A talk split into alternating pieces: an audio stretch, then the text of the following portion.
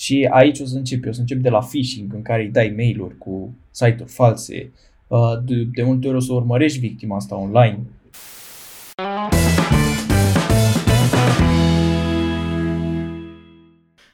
Salutare și bine ai venit la un nou episod din seria Advice Collection, un podcast în care îmi propun să invit diverse persoane care activează în zona IT să împărtășească sfaturi, experiențe, oportunități și orice alte lucruri legate de domeniul IT. Eu sunt Costin, acest podcast îl poți urmări pe YouTube, Spotify, Apple sau Google Podcast și în altă ordine de idei, astăzi l-am invitat pe Ricardo, o persoană foarte, foarte pasionată de hacking și securitate.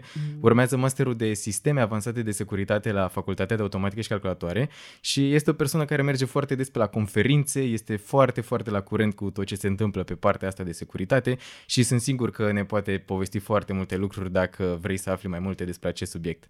Salut, maestre, ce faci? Salut, uite, mă bucur de perioada asta de relaxare după o lungă carantină. Mai suporti? Încerc, cu greu așa, dar n-avem ce face.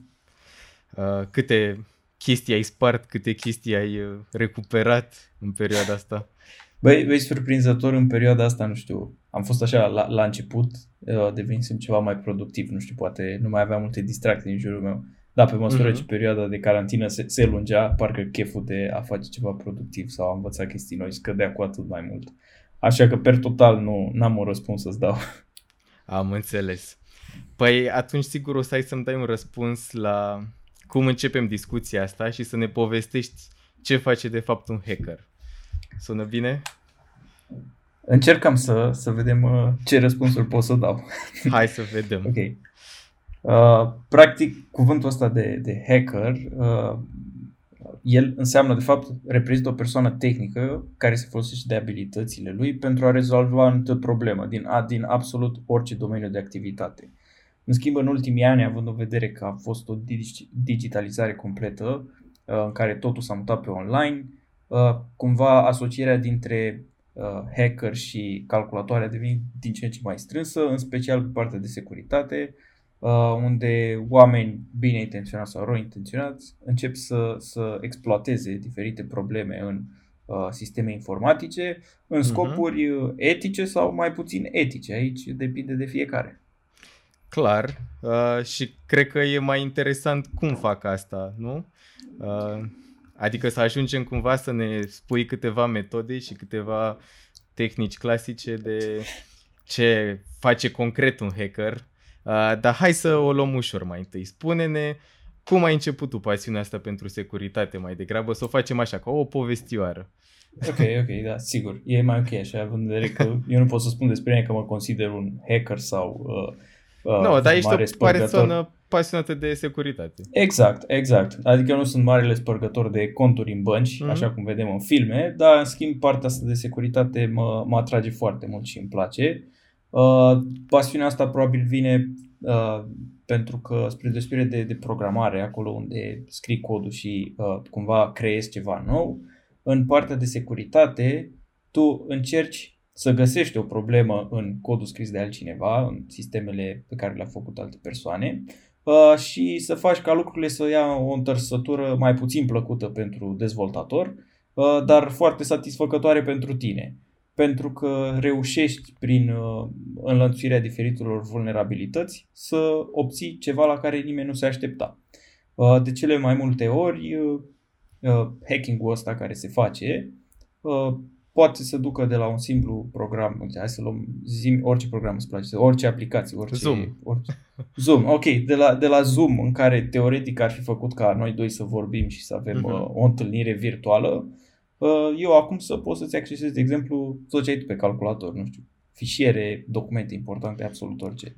Deci o dăm un pic și paranoia, dar se poate întâmpla chestia asta, nu? În timp ce tu folosești ceva. Da, dar nu e paranoia, e ceva real. Pentru că, uite, pe iMessage, de exemplu, că toată lumea știe de iMessage de pe iPhone, au demonstrat o echipă foarte bună de security researchers, cum se numesc ei, Project Zero, au demonstrat cum, efectiv, doar trimițând iMessage-uri către un telefon, reușeau să ia acces complet la tot telefonul. Adică orice vrei tu exfiltrai de acolo, poze, contacte, tot, luai acces la absolut orice. E SF așa, dacă stai să te gândești puțin, că Apple a făcut iMessage-ul să trimite mesaje și vine unul și spune dăm 2 minute, eu îți dau niște mesaje, tu nici nu trebuie să te uiți la telefon și eu îți scot poze din telefon. Da, e un pic SF.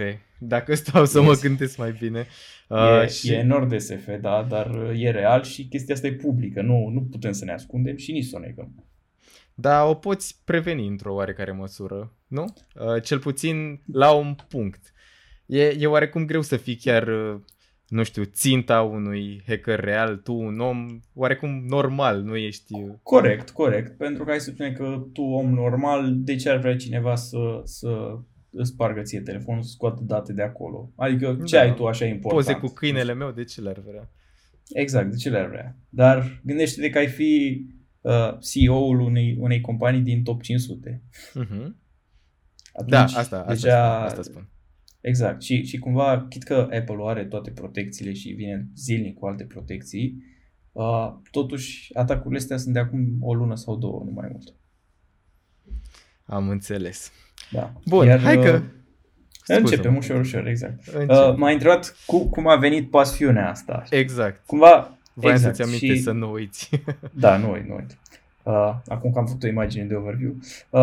Cumva, nu știu, hai să zicem că efectiv... Cred că din filme, sincer, de când eram mic, mă pasiona treaba asta, așa, bă, cum o fi să spargi chestii, știi, părea ceva sefe, bă, cum o fi să faci ce vrei tu. Și țin minte, nu știu, eram prin liceu, cred, mai căutam diverse tutoriale de hacking, între ghilimele, pe YouTube. Nu înțelegeam absolut nimic de acolo, dar zero. Adică luam comenzile, dădeam copy-paste, încercam ce se întâmpla, dacă mergea bine, dacă nu mergea, n-aveam nicio idee cum să-mi dau seama de ce nu merge. Și cumva așa mi-am făcut o idee, să spunem.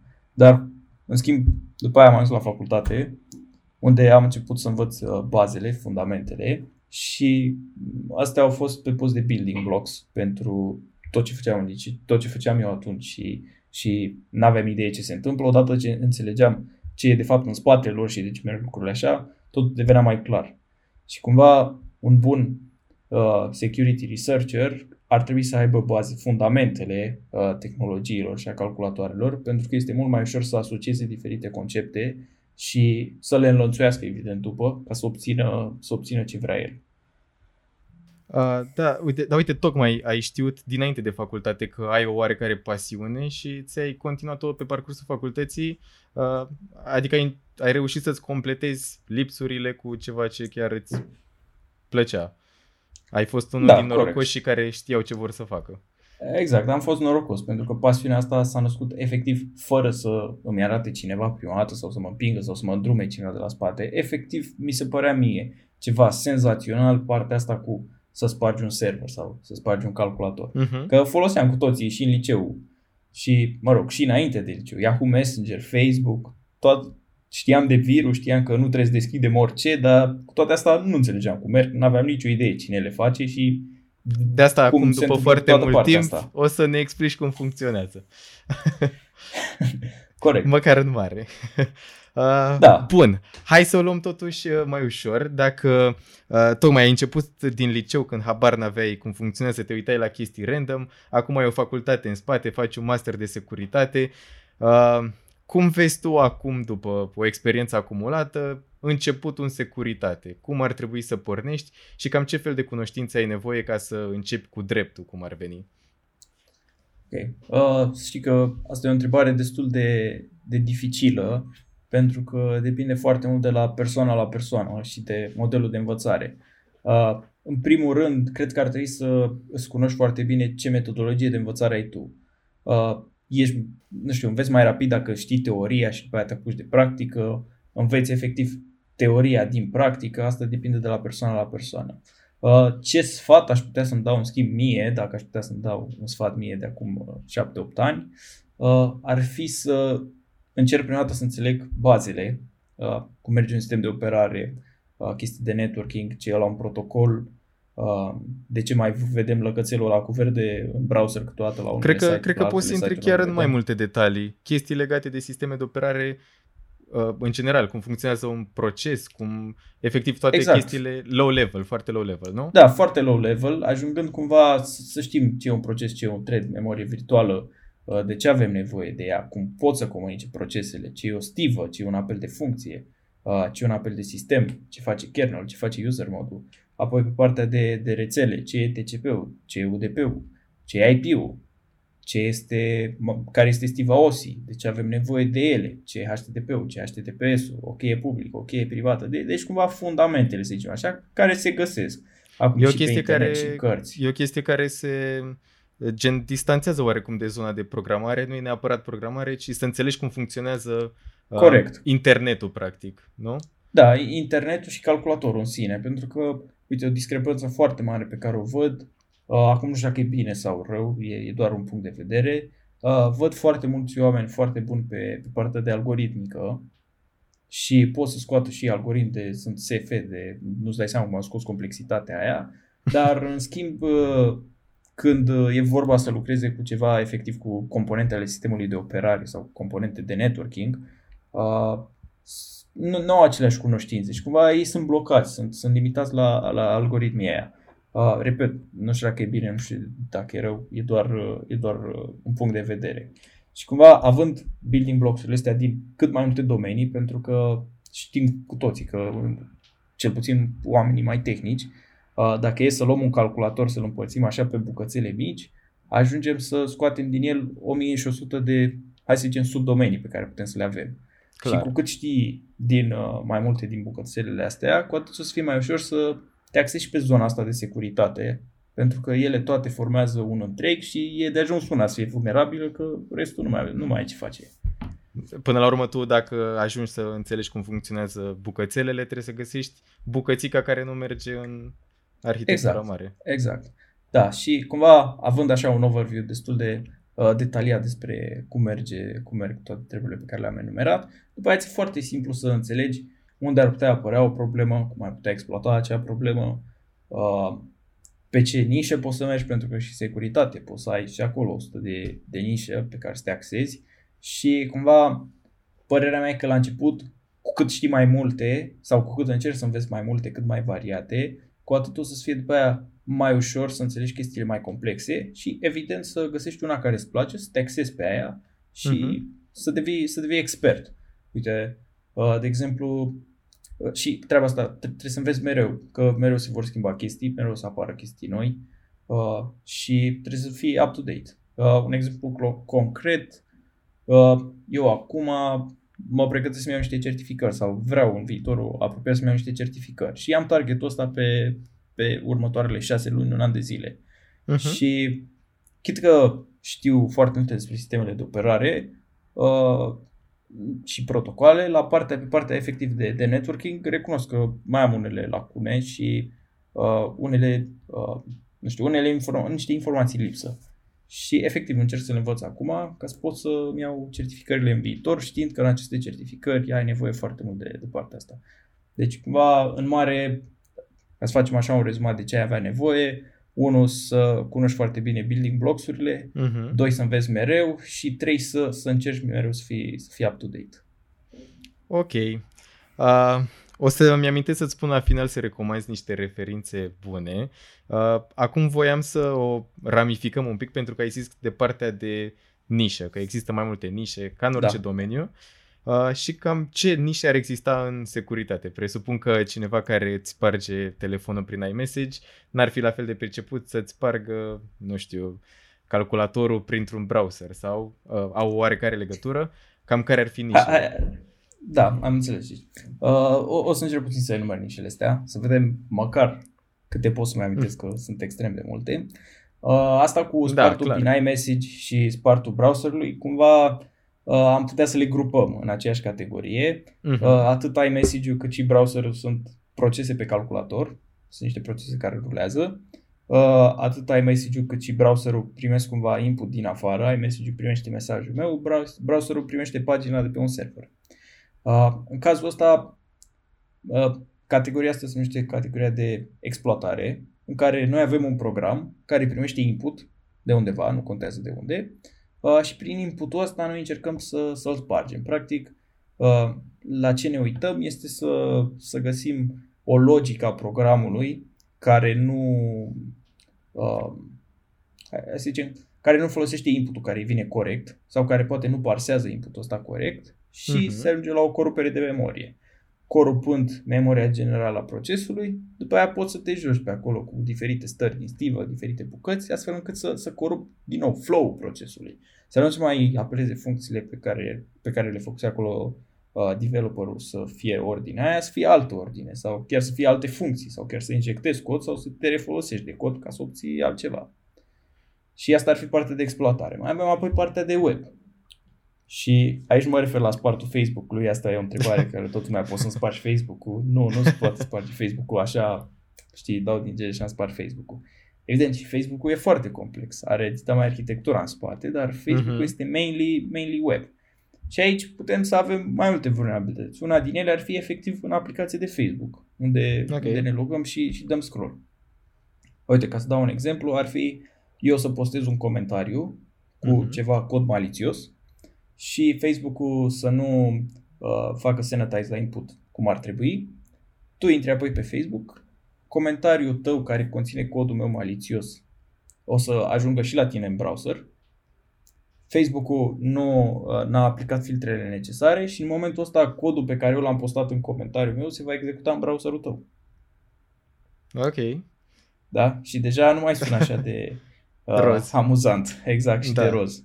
Deci dintr-o dată eu execut codul 1 în browserul tău, 2 pe Facebook, 3 fiind logat cu contul tău. Și cumva asta aduce în partea de web. De asemenea, aici mai pot să mai apară vulnerabilități. Presupun că și partea de parole, nu?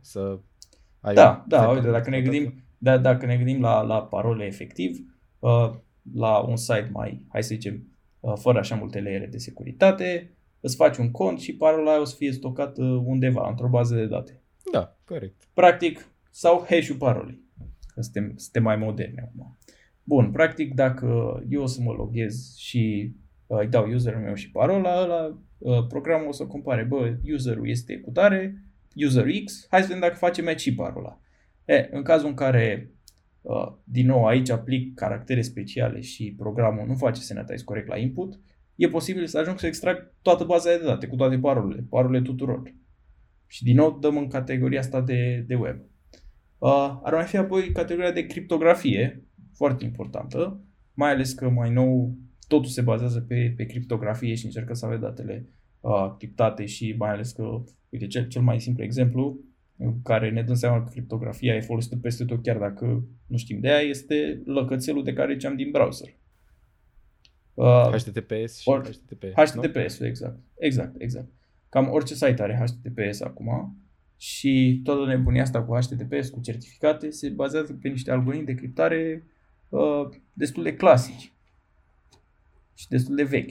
Dacă unul din algoritmii ăștia de criptare reușește cumva să fie spart, funcția aia matematică să fie spartă și să demonstrăm că există o coliziune, da? Se pierde absolut orice noțiune de siguranță atunci când comunici cu un server. Și poate fi impact destul de mare aici dacă tu te loghezi pe site-ul tău bancar și să zicem că există o vulnerabilitate în criptografie. Eu sunt un nod intermediar între tine și bancă, cum ar fi IPS-ul, providerul de internet. Aplicăm foarte simplu vulnerabilitatea asta de criptografie și într-o dată decriptezi tot traficul. Tu, având în vedere că te loghezi pe site-ul băncii cu username și parolă... Asta cred că știu și eu, se numește Man in the Middle, nu? Exact, se numește Man in the Middle, dar cumva e dus la următorul nivel. Pentru că acum există protecții, într-adevăr, împotriva atacurilor de Man in the Middle, adică certificatele, și se bazează pe faptul că nu putem crafta certificatul unui server fără să-i știm cheia privată.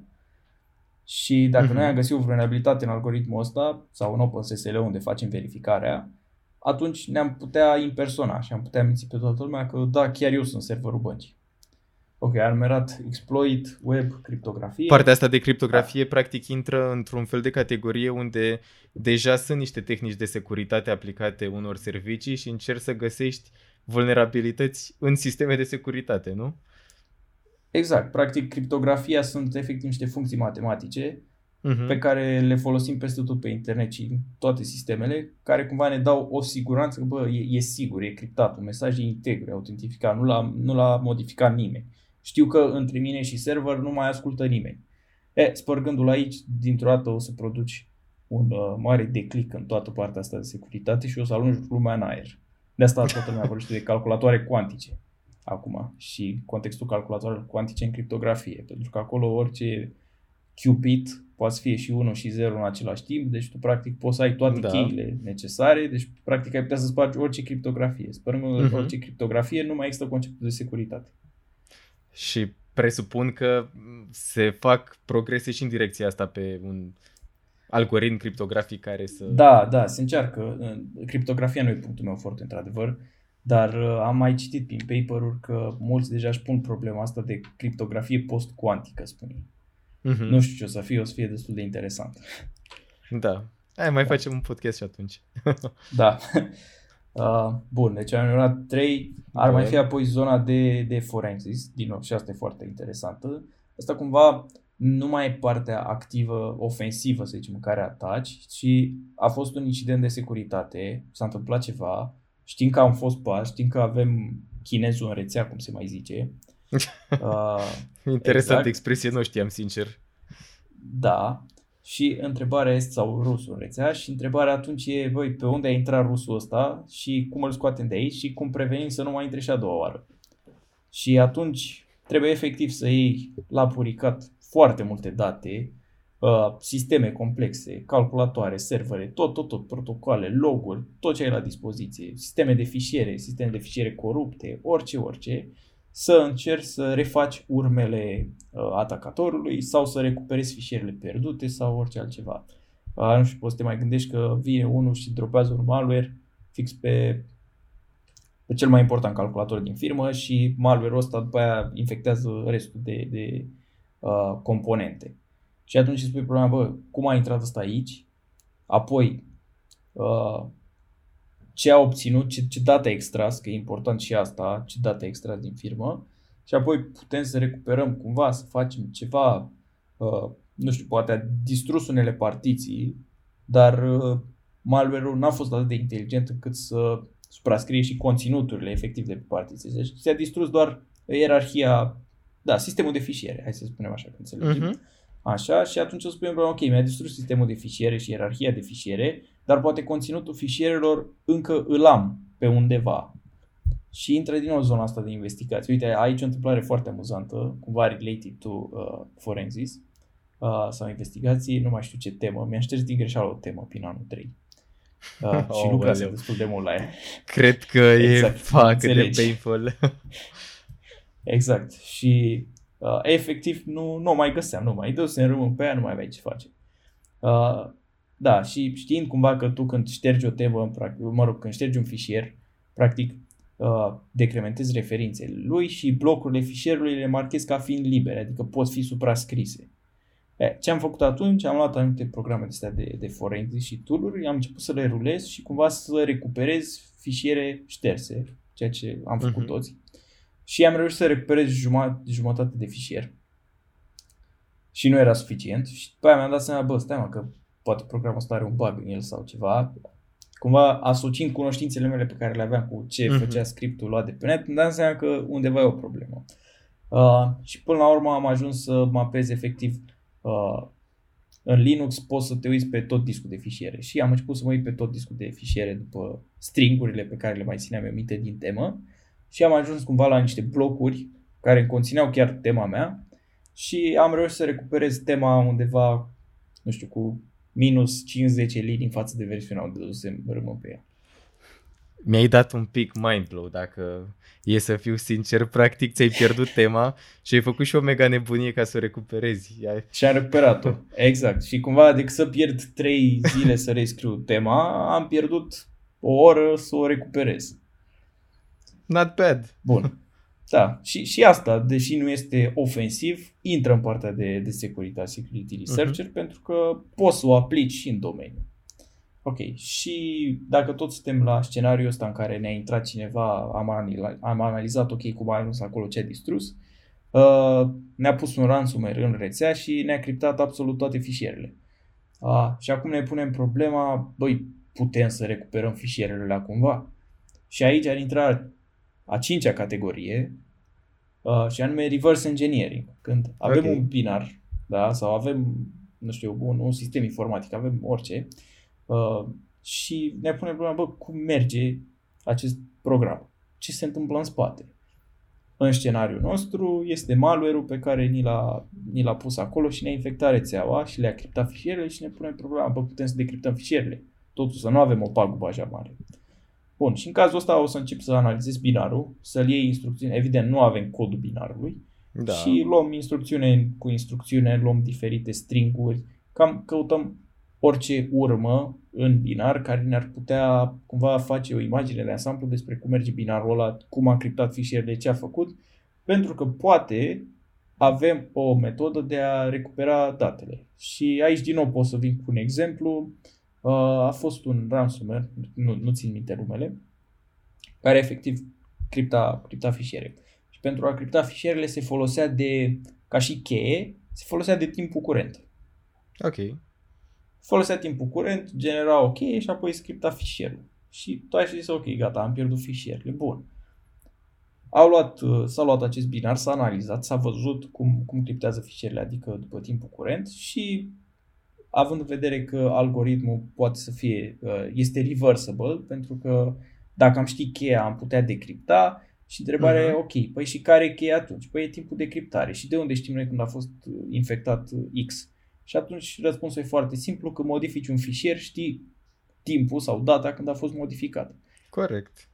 Da, și atunci luai timpul ăla, scădeai 1, 2, 3 secunde, că hai să zicem că dura câteva secunde până lua timpul, genera cheia și rescria tot fișierul.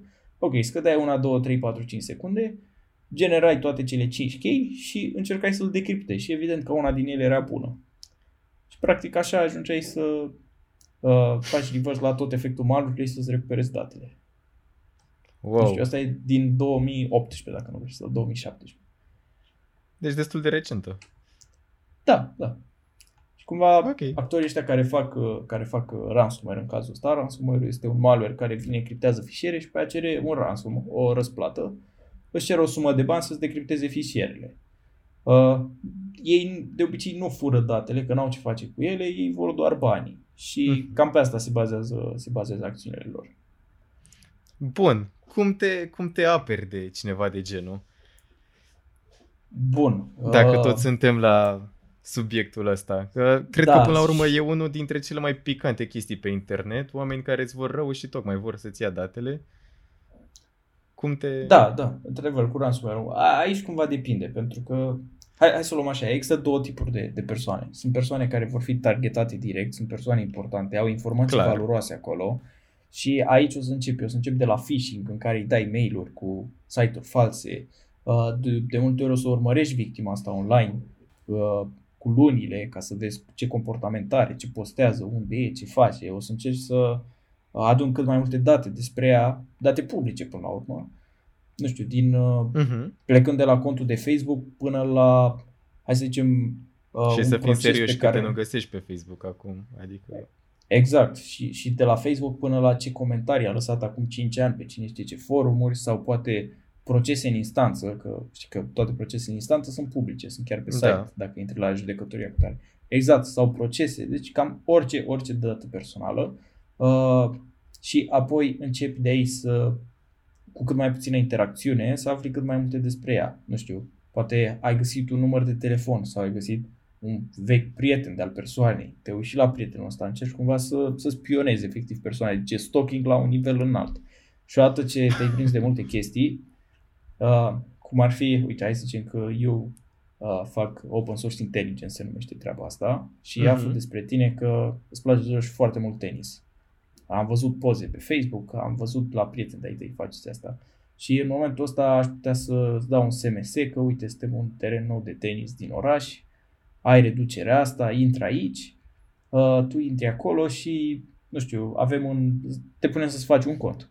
Când o să-ți faci contul, mai mult ca sigur o să folosești o parolă pe care o ai și pe alte conturi. Că zici, hai că e parola aia default de o bar peste tot. O să o pui acolo și brusc am aflat parola default, pe care tu o ai, poate mai pui niște numere la sfârșit, mai pui un caracter la sfârșit, mai pui ceva de genul, de care eu evident pot să mă folosesc. Cu siguranță. Exact. Asta ca un sign-out, de exemplu, pe Facebook, dacă nu știi, poți să încerci. E o chestie la care, nu știu, adică o știi, dar nu o conștientizezi atât de serios. Adică... Păi nu o conștientizezi până vorba românului nu-ți o iei în freză. Corect. Corect. Uite, de exemplu, pe Facebook, dacă spui parola ta și mai adaugi încă un caracter la final, ar trebui să meargă să te loghezi, deși e parolă greșită. Pentru că ei și-au dat seama că oamenii scriu parola de așa de multe ori greșit, că mai adaugă un caracter la final sau ceva, încât nu mai țin cont de asta. Wow, serios? Da, poți chiar să încerci. Eu am încercat acum câteva luni și a mers. Wow, așa sunt uimit, asta e trigger. Da, așa că uite, te poți folosi și de treaba asta. Nu știu, dacă parola ta de la Facebook este X și parola default e X1, știi? Eu poate o să mai pun acel 1 și chiar îți ghicesc parola sau chit că pun și X1. Și X1, da, așa, o să treacă, exact, bun. Cum te protejezi de asta la persoanele care sunt targetate și se face o anchetă? Și foarte impresionant. Da. Bine, și presupun că pentru persoane mai normale, nu, adică nu se ajunge în punctul în care ești stocuit în ultimul hal, nu? Sunt niște tactici mai... Da, corect. Tacticile de obicei sunt, cel mai mult malware care vine și în zilele de azi este prin e-mail, prin phishing, prin spamuri. Încerci cumva să-l minți cu ceva și o să fii cu chestii foarte generice în general. Alea sunt cumva rata lor de chiar de a avea succese foarte mică. Sunt mail-urile de le primim din Africa, că avem un nepot pe acolo și primim $10. Și am câștigat un milion de euro. Da. Exact. Dar în schimb sunt multe care nici nu te aștepți la ele și cumva se bazează pe diverse leak-uri. Practic tu ți-ai făcut cont undeva pe un site, site-ul ăla a fost part, ți-ai extras mail-ul de acolo și ei știu, ok, aveai site pe Steam, aveai cont pe Steam. Păi hai să-ți dăm un mail că avem o reducere la skin-urile de Fortnite. Și tu zici, mamă, skin-uri de Fortnite, forță, hai să fac cont, hai să-mi fac aici. Pui Steam-ul și cam aia e, s-a dus. Asta, uite, am pățit acum câțiva ani pe contul de Rockstar. Aici, o greșeală de mea, evident. Am folosit o parolă care era... liquită, deci, da, era generică, a fost part un cont, mă rog, o bază de date unde aveam parola asta, chit că era în hash, a fost part și hash-ul, era un hash nesigur, care are coliziuni, cum ar fi MD5-ul, că e un hash și mic și cu coliziuni. S-au vândut datele astea pe piața neagră și cumva niște ruși mi-au pus mâna pe mail-ul meu și pe parola mea de Rockstar. Okay. Și brusc, eu nu mai aveam GTA 5, dar l-aveau rușii. Deci mi-au impersonat contul, l-au luat și l-au luat pe persoană fizică, am pierdut GTA-ul. Wow. Și da, se întâmplă. Deci până la urmă aici devine un risc și pentru gen ce platforme folosești și unde îți faci un cont. Clar, pentru că a fost, cred că chiar acum câteva luni, sigur ai văzut un leak la o firmă de curierat din România. DPD, da. Dacă nu mă înșel, sau chiar o chestie de genul banală. Nu? Exact. Și da, a fost un leak. Chiar asta ar fi cumva încă una din categoria de securitate, și anume pentesting-ul, când tu încerci să pătruzi într-o infrastructură, să vezi cam ce probleme sunt pe acolo, ce servicii nu sunt configurate bine.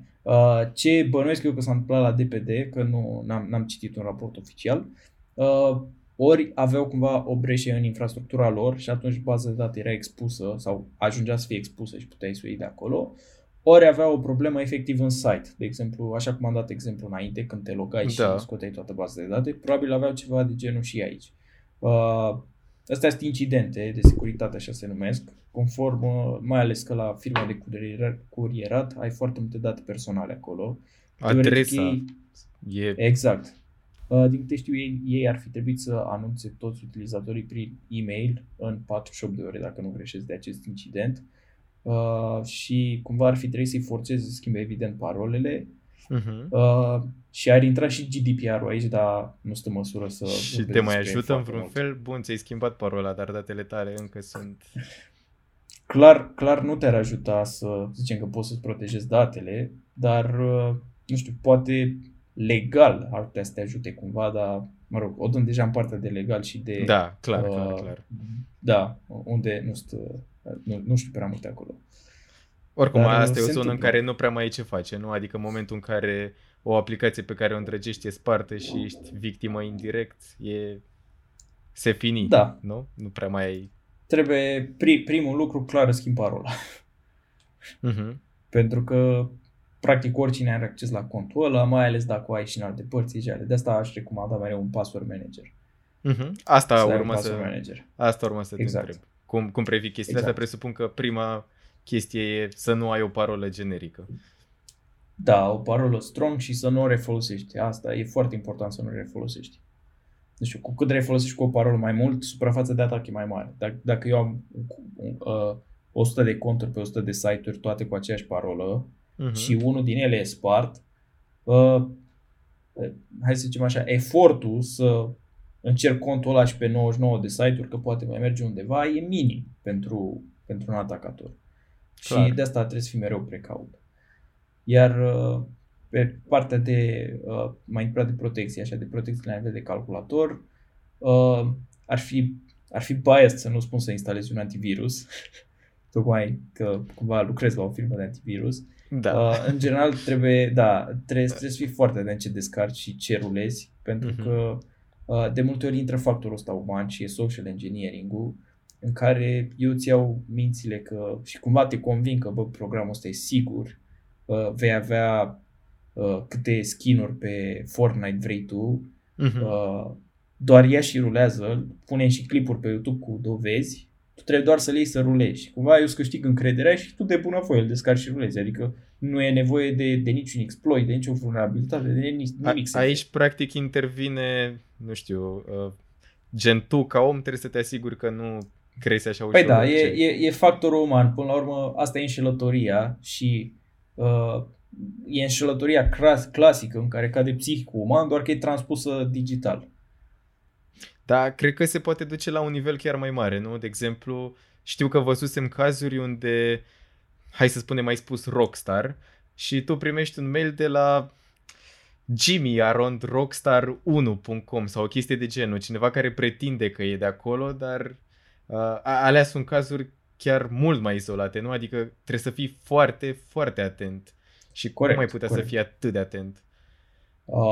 Depinde, din nou, uite, la mail-uri, asta e, trebuie să fii cam pe orice front, trebuie să fii atent aici. La mail-uri, de exemplu, tu poți să vezi acolo Jimmy from Rockstar, uh-huh. Dar de fapt mail-ul să fie complet altceva, pentru că numele e luat dintr-un header. Tu poți pui în header-ul ăla ce vrei, poți să craftezi un mesaj așa cum vrei tu. Așa că n-ar trebui niciodată să zicem, dacă vedem numele acolo, ok, avem deplină încredere. Ar trebui să ne uităm la adresa mail, la unde a venit, la serverul, dacă e să analizăm tot, mai ales dacă ne roagă să facem ceva, să descarci un fișier anume, știi? Mai ales dacă nu are o semnătură validă, și e-mail-urile pot fi semnate. De asemenea, mai sunt atacuri, nu le mai țin minte numele. Ideea e că atunci când intri pe Facebook, să zicem, tu o să vezi mereu un browser facebook.com.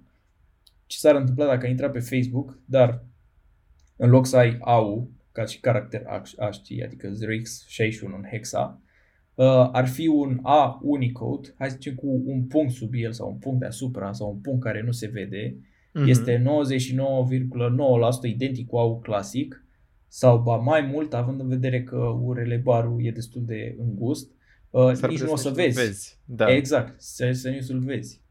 Putem spune un A acolo. Nici nu o să vezi căciulița. Și tu o să zici, bă, e Facebook 100%, n-are nicio treabă. Arată ca Facebook, scrie Facebook în browser, deplină încredere. Astea sunt niște atacuri care din nou au luat amploare foarte mult în ultimii ani, mai ales în mail-urile de phishing. Sau încă unul, de exemplu, poți să ascunzi cuvinte sau ai un link și îl pui frumos, îl formatezi ca link, doar că ultimele litere le faci cu alb, pentru că majoritatea oamenilor au fundalul alb la mail. Uh-huh. Și tu nici nu o să le vezi, dar stă acolo. Și când dai click, pa, te-ai dus. Deja ajungi la niște chestii foarte de substanță, adică nu prea ai cum să le previi, nu? Sunt niște chestii. Exact, trebuie să fii atent, nu poți să le previi. De asta zic că mereu trebuie să fii atent. Cumva prevenția e la tine. Că mail-ul în sine nu o să te atace singur, niciodată. Dar dacă te-a pus să dai click pe orice mail fără să verifici cel puțin chestii mai de finețe, să zicem, șansele să pățești ceva sunt destul de mari. Și cred că mai ales pe Facebook, ai tot menționat Facebook, cred că șansa cea mai mare să fie atacat e pe Facebook acum, nu? Adică reclame, mesaje ciudate, pagini, conturi false. Sunt sigur că și tu primești cereri de prietenie de la 10.000 de conturi din India sau... Exact, pentru că, repet, pe Facebook cumva noi ne-am mutat o parte din viața pe Facebook, suntem foarte conectați acolo, avem încredere mare în Facebook. Mi se pare absolut ceva normal să cunoaștem o persoană nouă pe Facebook și cu timpul să creezi cumva o relație între tine și ea de prietenie, de ce vrei tu. Și cumva integrăm Facebook-ul în viața noastră, mi se pare absolut normal să ne scrie cineva necunoscut. Și... din nou intră factorul uman aici. Zice, uite, o persoană nouă, pare interesantă, mi-a promis asta, mi-a promis cealaltă, poți să ajungi în hacking, poți să ajungi în chestii mult mai nasoale care țin de integritatea ta ca persoană. Știm o grămadă de cazuri care de la Facebook au ajuns la trafic de persoane. Și de asta zic că cumva problema aici nu mai e securitatea cât factorul uman mai mult și cumva ce distanțări ne punem noi și ce bariere ne punem și cum ne protejăm pe noi de treaba asta. Oarecum partea asta de protecție, adică nu efectiv să fii un expert în securitate, cât să fii un om care se protejează pe internet, ține mai degrabă de tine să știi ce fel de vulnerabilități există și să... Corect. Asta ține efectiv de om. Iar atacatorii pot evident să folosească asta la maxim. Mai ales că ei cunosc și tehnologia, dacă nu și factorul uman și să profiți de el, e opții cam orice vrei. Da, cu siguranță. Și în același timp nu poți să, să nu folosești Facebook sau o chestie de genul. Adică nu spun că nu ai putea folosi, dar nu poți nici să te izolezi, nu poți să... deja e integrat în noi. E parte din viața noastră. Adică eu cel puțin... am Facebook de, cred că, 10 sau 11 ani. E aproape jumate din vârsta mea. Nu pot să zic că... și l-am accesat zilnic. Deci, cumva, am ajuns să-l folosesc ca o componentă indispensabilă, să zicem așa. Și chiar dacă n-ai vrea să-l folosești tu, toate persoanele cu care interacționezi îl folosesc la rândul lor. Exact. Și, bine, poate sunt mulți care zic, eu mi-am șters Facebook-ul, știi? Nici o problemă la Instagram. Sau WhatsApp. Sigur este. Sau WhatsApp, sigur ești undeva. Și WhatsApp-ul, tot așa, tot acum câteva luni primeai o animație, un GIF și ajungeai să ai remote code execution pe telefon. Adică executai orice comandă vrei tu de la distanță, pe telefonul victimei. Deci se poate întâmpla chiar de la o chestie de genul, să dai play la un GIF. Clar, da, se poate întâmpla nici să nu-i dai play, ci efectiv doar faptul că îl primești. Deci doar faptul că ești conectat la internet. Deci pot fi și cazuri în care ești targetat efectiv și nu ai ce să faci? Și cum ești targetat dacă ajungi la chestii de genul? Din păcate, există cazuri de asta, e posibil. A fost chiar o investigație cu Jeff Bezos, investigația încă în curs, cu prințul Arabiei, sper să nu greșesc. Cred că am auzit ceva de genul. Da, au scos un raport enorm. Nu au reușit să găsească efectiv, că tot vorbeam de partea aia de forensics, n-au reușit să demonstreze, ai fost spart de către arabi, dar singura chestie pe care au găsit-o și într-adevăr cumva e dovada cea mai clară în momentul de față, este că Jeff Bezos a făcut schimb de numere cu acest prinț, au vorbit puțin pe WhatsApp și la un moment dat el a primit o poză sau o animație. Din momentul ăla, traficul inbound și outbound de pe telefonul lui a crescut cu cam 3000%, dacă nu greșesc, sau enorm de mult, din ziua aia în următoarele luni. Și până atunci el avusese cumva traficul inbound și outbound era destul de mic, era redus. Mai trimitea un mesaj, se mai uita pe un mail, nu știu ce. Din ziua aia, spike-uri de trafic enorme. Și cumva... deci, în primul rând, atacurile pot să vină la mai multe nivele, pot să vină odată la zona de networking, nu e parsat bine protocolul, să zicem. Poate să vină după aia la zona de aplicație, ai primit mesajul, nu era îndată bine poza. Pot apoi să vină, deci cumva la fiecare nivel poți să ai un astfel de atac. Și de asemenea, o protecție e tot cod în plus. Protecția aia în sine poate să aducă vulnerabilități noi care îți impactează și codul existent. De asta zic că e cumva o luptă continuă între... hai să găsim vulnerabilități și hai să ne protejăm de vulnerabilități.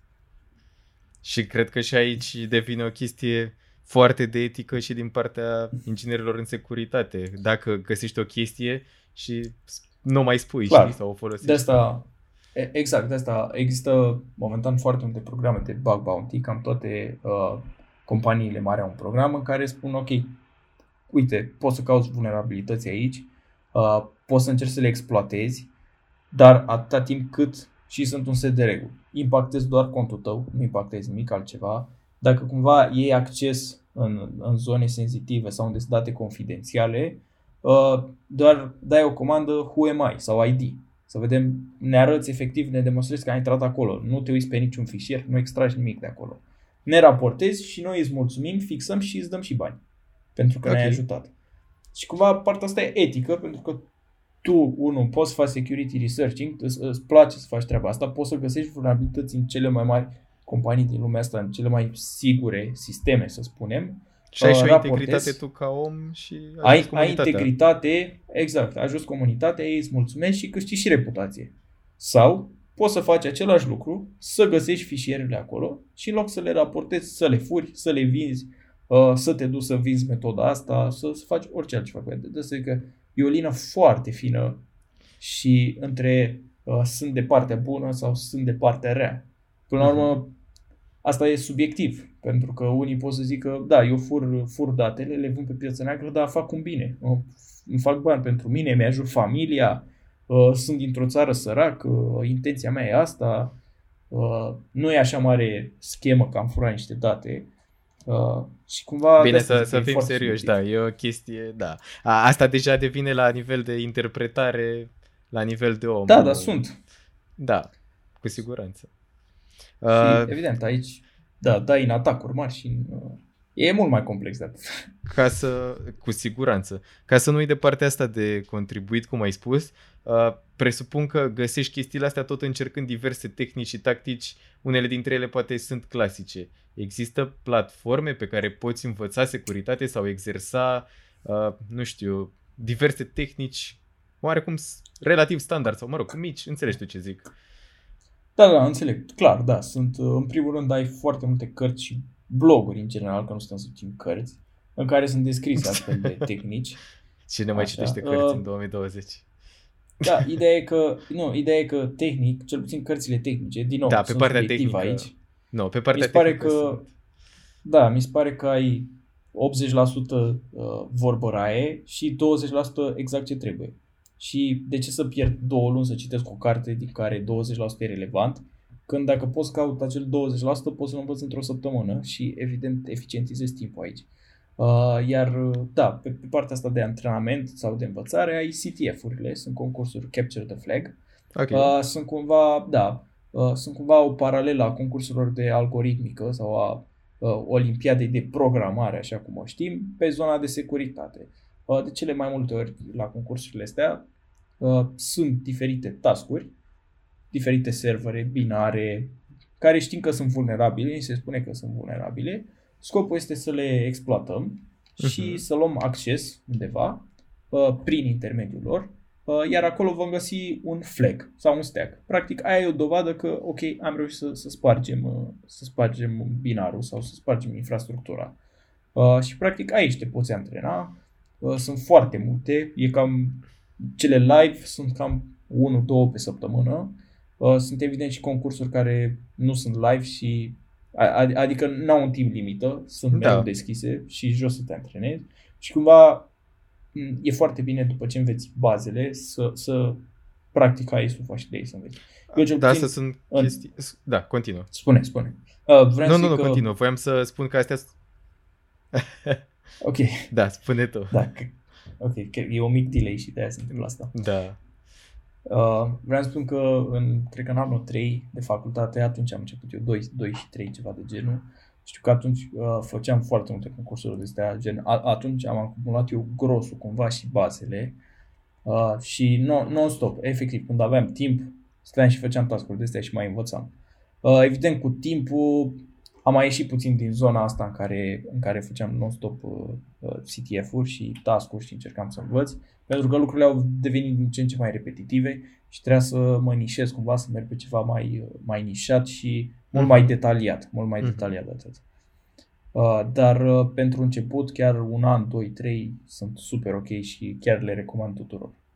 Și totuși astea nu sunt chiar în punctul de la început, adică pe chestii de genul capture the flag îți exersezi totuși niște cunoștințe pe care le-ai acumulat deja. Dacă să înveți despre diverse tactici de exploatare, există resurse diferite, cum de exemplu ar fi, nu știu, LeetCode ca paralela pentru programare, să înveți diverse chestii de algoritmică. Există site-uri similare pe partea de securitate? Există articole, site-uri, cărți, dar uite cum ai zis, în LeetCode începi să exersezi algoritm, de la cel mai simplu algoritm. Uh-huh. Dacă zici, exact așa e și la CTF-uri, începi de la cea mai simplă metodă de exploatare. Dar ca să știi să scrii, ca să știi să scrii cel mai simplu algoritm, trebuie să știi sintaxa limbajului de programare. Trebuie să știi ce e un for sau un if. Exact așa e și aici. Trebuie să înțelegi anumite concepte. Nu există o resursă standard. Efectiv cauți pe Google că e plin. How to start CTF sau CTF guide sau efectiv ce te interesează. Ce îmi vine fix acum în minte este canalul de YouTube al lui Live Overflow. E foarte bun de început. E un tip din Germania care face clipuri strict pe partea asta de CTF-uri, de securitate. Abordează diferite teme. Okay. Și cumva de acolo încep să înțelegi câteva cunoștințe și sfatul meu ar fi cât mai repede să treci la partea de practică de CTF-uri. Am înțeles. Sau până la urmă să îți completezi piesele de puzzle, teorie, practică, exact, cum ai zis și la început, depinde de la caz la caz. Până la urmă, din CTF-urile astea, având în vedere că metodele sunt foarte variate și circumstanțele, pot să apară, dacă azi apare o vulnerabilitate nouă, poate peste o săptămână o să fie la un CTF, o replică acestei vulnerabilități să o exploatezi.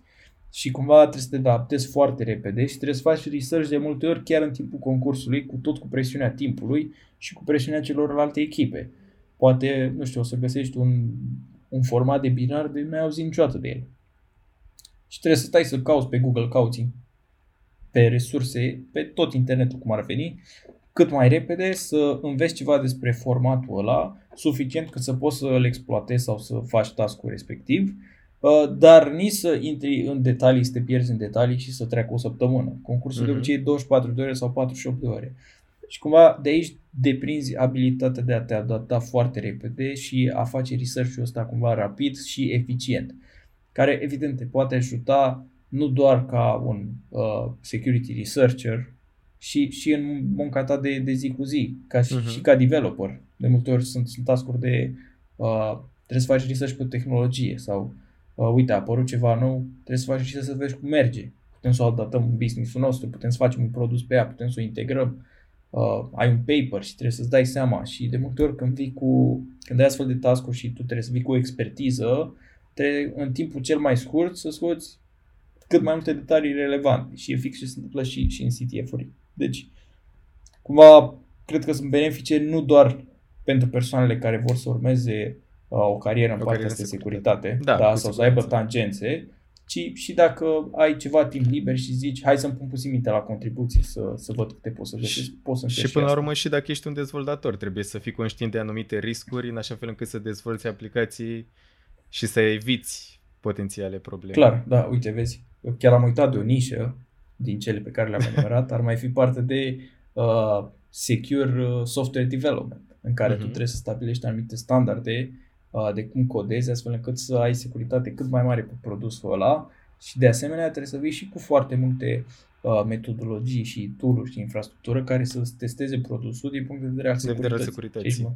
Da, mă gândesc aici la phasing. Ai un produs mare, vei avea mereu să faci phasing pe el, astfel încât faza rola să ruleze non-stop 24/24, astfel încât să poată să-ți găsească probleme. Nu știi când apare bug-ul critic. Fair. Da.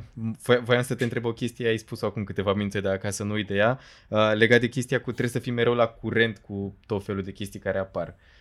E o chestie ușor de zis, dar cum faci asta? Ce fel de surse folosești? Și știu, de exemplu, că tu mergi și des pe la... Sau, mă rog, mergeai, că în perioada asta nu prea mai poți, până revine la normal, dar mergeai la foarte multe conferințe prin diverse țări.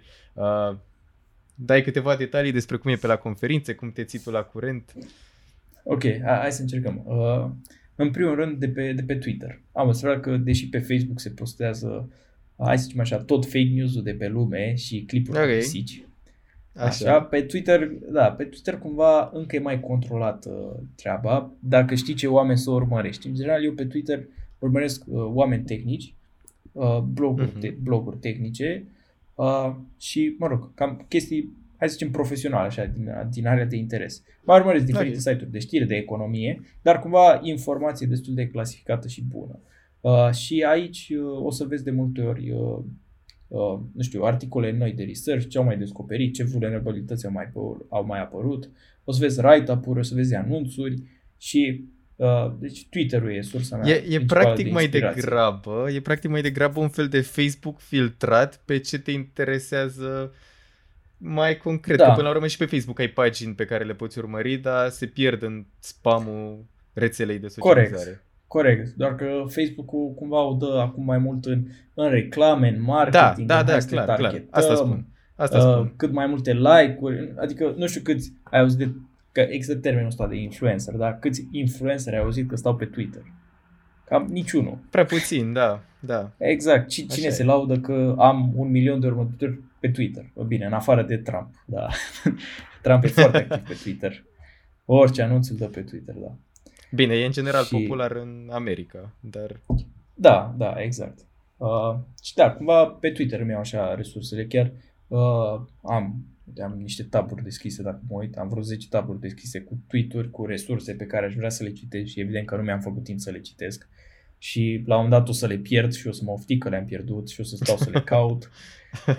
Da, de asta e bine cumva să-ți amintești cel puțin că le-ai văzut la un moment dat și să știi unde să le cauți. Da, și de conferințe ai menționat. La conferințe cumva mergi ca să vezi ultimele tipuri de... în general se fac research-uri la conferințe sau ce au mai descoperit oamenii. Și bine, la conferințe vin oamenii cu intenții bune. Că da, ei ar fi dispuși să spună corect. Public. Și oameni care au ceva de împărtășit. Nu știu, sunt mulți care fac research timp de 1 an de zile și după aia vin și prezintă rezultatele aici, cu slide-uri, cu metodologia, ce au găsit. Tu, evident, poți să ai un feedback instant de la ei, că îți dai seama ce s-a întâmplat. Dacă n-ai înțeles ceva, te duci la final și îl întrebi. Și de asemenea, avantajul aici ar mai fi că poți să legi relații cu ei, să îi cunoști și de la conferință. Intervine și partea de networking, clar. Exact. Foarte mult networking. La conferințe mai ai și diverse task-uri sau concursuri, sunt multe workshop-uri care au și CTF-uri, workshop-uri, exact. Cumva ești mai hands-on, ești în pâine, cum s-ar zice, știi? Știi că toată lumea de acolo are interese comune și cumva adună lume cu interese comune la un loc. Și oameni la un nivel destul de ridicat, nu? Că practic reușești să înveți de la oamenii buni. Hai să zicem că la o conferință cam nu oricine vine să prezinte orice. Evident, se face un triaj înainte, se trimit la review, depinde și de tipul conferinței, dar la majoritatea chiar ai ceva de învățat. Eu țin minte că la prima conferință la care am fost, a fost în anul 2 și, nu știu, pentru mine cumva ăla a fost un game changer, pentru că am cunoscut foarte multe persoane, a fost aici în București conferința, am cunoscut foarte multe persoane și cumva am început să-mi leg relații și networking și simte că nu știam mai nimic în anul 2, știi? Eram cumva abia atunci încercam să învăț. Da. Exact, și vedeai că vin oameni de zi că uite cum am oprit nu știu ce atac cibernetic sau uite ce companie am reușit să înființăm, uite ce produs avem. Am mai vorbit cu ei diverse, cum au reușit să înceapă business-urile alea, ce au făcut, ce soluții au în spate. Am fost și pe la ei, pe la, mă rog, seriu, firmă, mi-au mai povestit chestii, am păstrat cumva legătura. Și de multe ori chiar s-a nimerit să ne întâlnim și în alte contexte și având în vedere că noi ne știam deja, a fost mult mai ușor să ne adaptăm, să socializăm atunci și să punem la cale un plan sau, mă rog, să ne adaptăm la situație. De asta și conferințele, nu știu, eu le consider foarte bune și mereu apreciez când mergi la un angajator sau schimbi job-ul și cumva el te ajută să mergi la astfel de conferințe, poate și financiar suportă anumite costuri. Poate cu siguranță e o chestie ca o firmă, exact, ca o firmă mai mare poate să ai niște bilete în plus sau poate să le trimite acolo, pentru că până la urmă ai și tu de câștigat că înveți, dar are și compania de câștigat că te îmbunătățește pentru pe tine. Exact, și tu o să aplici knowledge-ul pe care îl acumulezi acolo în interiorul companiei. Sau poți să faci rău companii în același timp cu knowledge-ul acumulat la conferințe. Da, nu, asta deja e foarte paranoia, dar se poate întâmpla. Nu chiar, poți să faci, dar ai de obicei o clauză în contract de 3, 4, 5, 600 de mii, 1, 2 milioane, depinde ce faci. Da, îți dai seama. Da, poți să încerci dacă vrei, dar cred că ai șansa să faci o singură dată în viață. Da, cel mai probabil da. Cool. Bun. Băi, nu știu, există foarte multe chestii utile. M-ai ajutat cel puțin pe mine. Sper să ajute și pe cei zecile de oameni care se vor uita, sper. Sperăm, da. Hai să încheiem cu o chestie așa, generică, dar relevantă, zic eu. Care ar fi top sfaturile pe care ți le-ai dat ție și acum câțiva ani și în punctul ăsta pentru o carieră pe partea asta de securitate? La ce ar trebui să fii mai atent, ce ar prioritiza și cum ți-ai focusa atenția pe lucruri? Ok. Da, e o întrebare destul de bună asta. Hai încep cu aia, cu ce sfaturi mi-aș da în trecut. Cred că e mai ușor de răspuns. Cred că ar fi să fii mereu curios și niciodată să rămâi cu întrebări. Adică, frate, dacă ai o întrebare și nu înțelegi de ce nu merge, păi nu te lași până nu afli, adică nu o lași baltă. Te dai cu capul de pereți, nu știu, vorbești, întrebi lumea, ții minte că asta am învățat recent, dar la un moment dat am ajuns să întreb 10 persoane pe Twitter, un mesaj privat, cum merge ceva ce nu înțelegeam și chiar am avut norocul ca 2 să-mi răspundă să mă lumineze. Dacă nu, aș fi rămas cu întrebarea aia mereu. Deci asta să fii cât mai curios, să nu lași niciodată întrebări fără răspunsuri și să înveți cât mai multe și să găsești o pasiune în ceea ce faci. Sincer, mie mi se pare imposibil să faci asta fără să-ți placă. Cumva ajungi la un moment dat să-ți distrugi psihicul dacă încerci să faci asta și te forțești și simți că nu-ți place. Iar la sfaturi din prezent, a zice... Să nu uiți niciodată determinarea pe care ai avut-o la început, pentru că de obicei la început ești foarte determinat și motivat și simți așa boost-ul ăla de energie care te împinge de la spate, iar pe măsură ce timpul trece o să pierzi energia asta și nu o să mai fii așa de motivat. Și doi, să nu te plafonezi, asta e foarte important. Chit ți se pare că am ajuns sus, mereu se poate mai bine, asta e mai mult ca sigur. Pentru că totul se schimbă constant, nu trebuie să... Corect, da. Și cred că un ultim sfat ar fi să, cumva atunci când simți că e monotonia aia sau simți că nu te mai reprezintă ceea ce faci, să încerci să schimbi cât mai repede. Pentru că poți să ajungi în starea aia de latență în care mergi din inerție, dar raportul tău nu mai e așa de mare în societate și... în partea de securitate, în absolut oriunde faci tu. Cred că ăștia sunt mai mult niște sfaturi generice, niște sfaturi. Dar se aplică și pe securitate destul de bine. Da, exact. Iar strict de securitate ar fi asta, să fii mereu curios și mereu sunt cele mai noi tehnologii care apar, să le privești din perspectiva securității și cum ai putea să le spargi sau care ar putea să fie punctele vulnerabile. Și de asemenea să te gândești cum, dacă eu aș putea să le proiectez, cum le-aș putea îmbunătăți să fie mai strong din punct de vedere al securității. Și să hack for good always. Mereu. Sau ajungem cu 2 brățări foarte frumoase prin state. Da, pentru 30 de ani without parole, cum zic ei. Exact. Băi, mersi mult de tot. Sunt sigur că pe cineva o să ajute tot ce ai zis și la câte chestii am învățat și eu.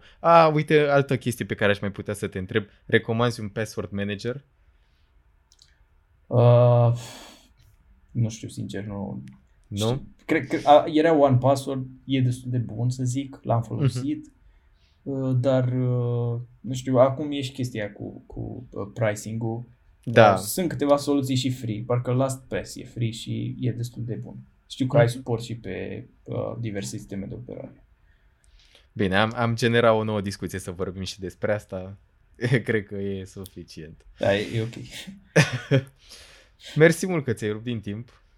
Spor cu tot ce ai de gând să faci, să hackuiești și să pui în aplicare. Cu motivație, exact. Să avem motivație, că asta contează în orice domeniu. Așa e.